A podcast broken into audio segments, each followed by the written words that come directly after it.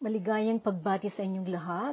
Si Norma Hennessy po ang inyong lingkod na magbabasa para sa podcast na ito tungkol sa buhay ni Mother Teresa ng Kolkata.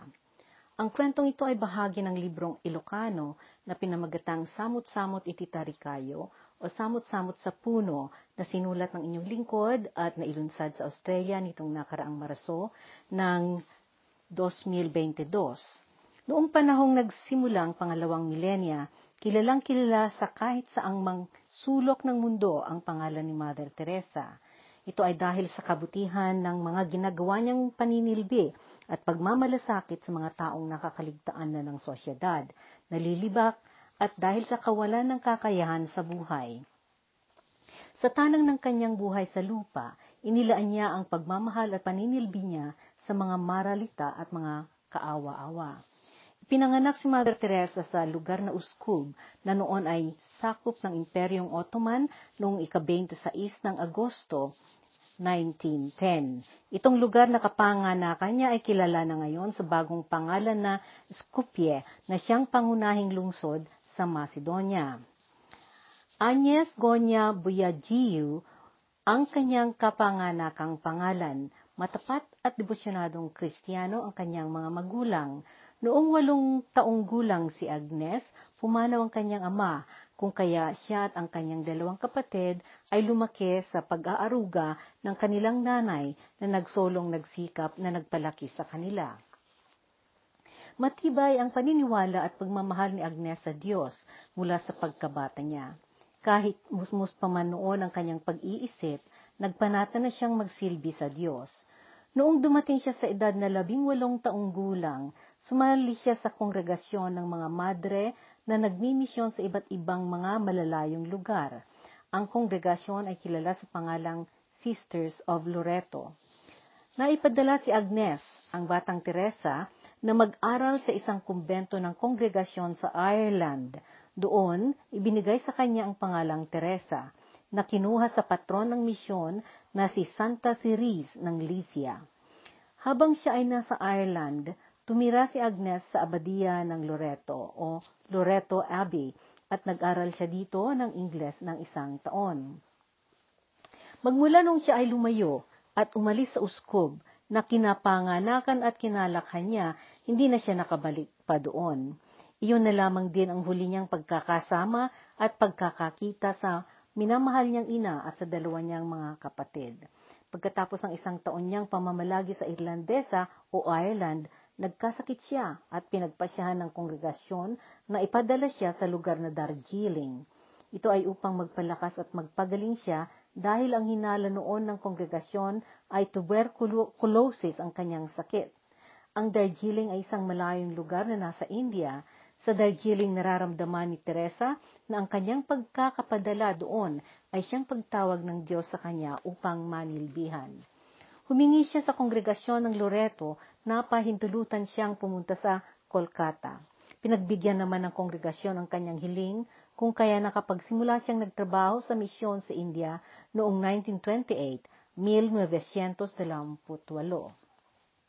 Tinanggap niya ang pagiging madre niya noong 1931, 1931, at nagturo siya sa paaralang Santa Maria at Santa Teresa. Pinag-aralan niya ang salitang Bengali dahil Bengali ang lengguaheng gamit ng dalawang paaralang ito. Pareho ang dalawang paaralang ito na para sa mga batang mahihirap ang mga pamilya. Noong 1944, 1944, naging prinsipala si Mother Teresa sa Santa Maria na paaralan ng mga ulila. Habang nasa Kolkata noon si Mother Teresa, marami ang, pana- ang panahong naghirap ang mga tao. Kulang na kulang ang pagkain at nagkakanda gutom ang mga ito. Daan-daang libong tao ang mga namamatay dahil sa gutom.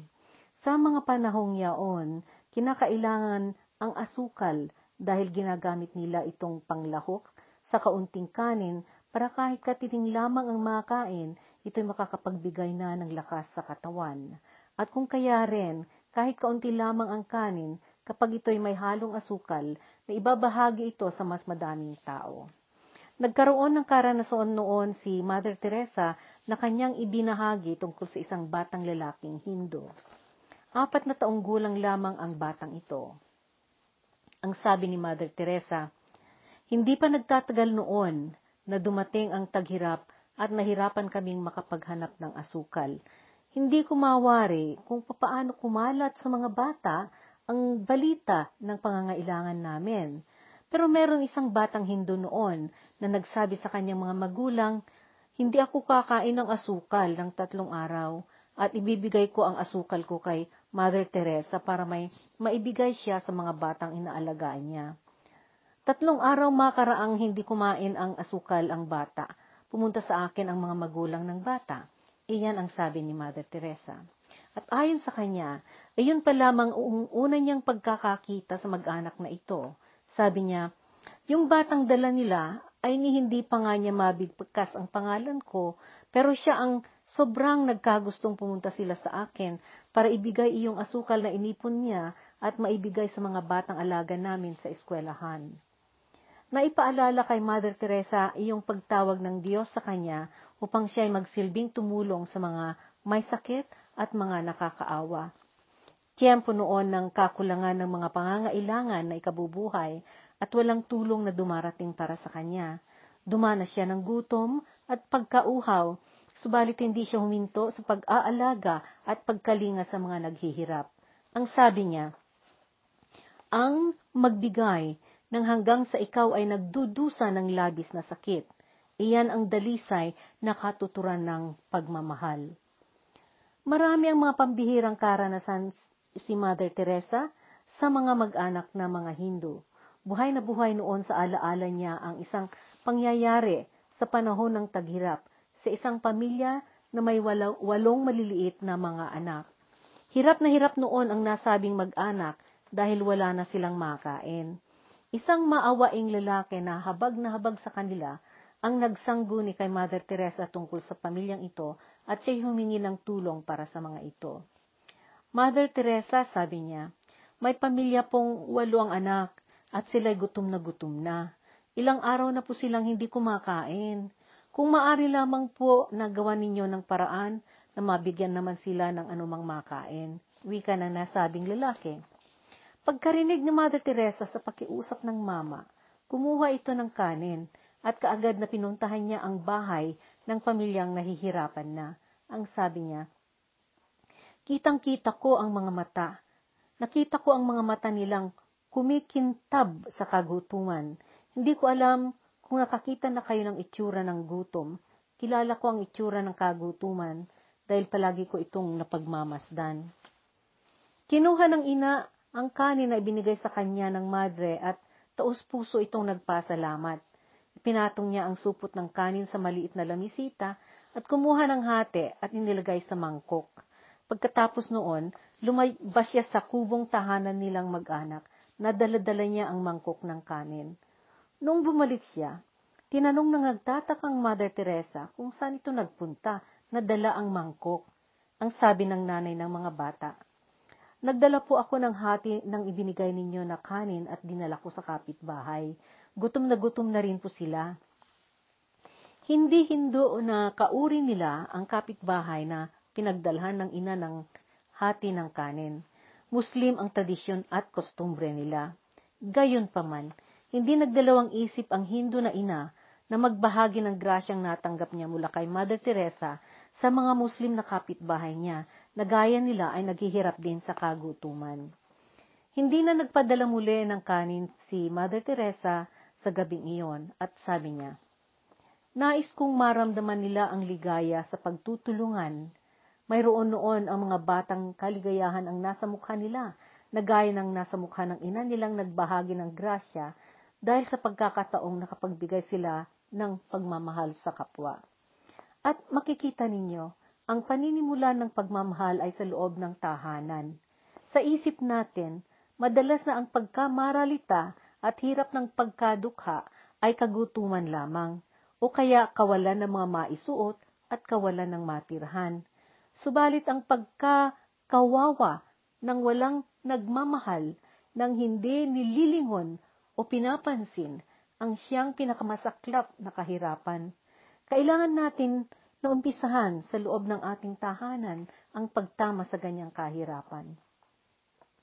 Noong 1950, 1950 taon, nagtayo si Mother Teresa ng kanyang bagong kongregasyon sa ilalim ng Romano Katoliko at ito ay ang misyonaryo ng karidad sa pagsisilbi, Missionaries of Charity.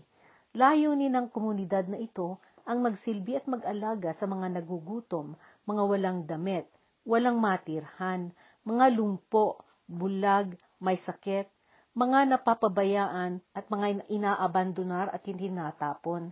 Ang sabi niya, lalo ialok mo ng buo ang iyong sarili sa Diyos. Gagamitin kanya sa pagpapatupad sa mga mararangyang bagay na nasa testamento dahil mas paniniwalaan mo ang kanyang banal na pagmamahal kaysa iyong karupukan. Huwag na sabihin na upang makakatuhan, makatutuhanan ang pagmamahal ay dapat na kamangha-mangha ito.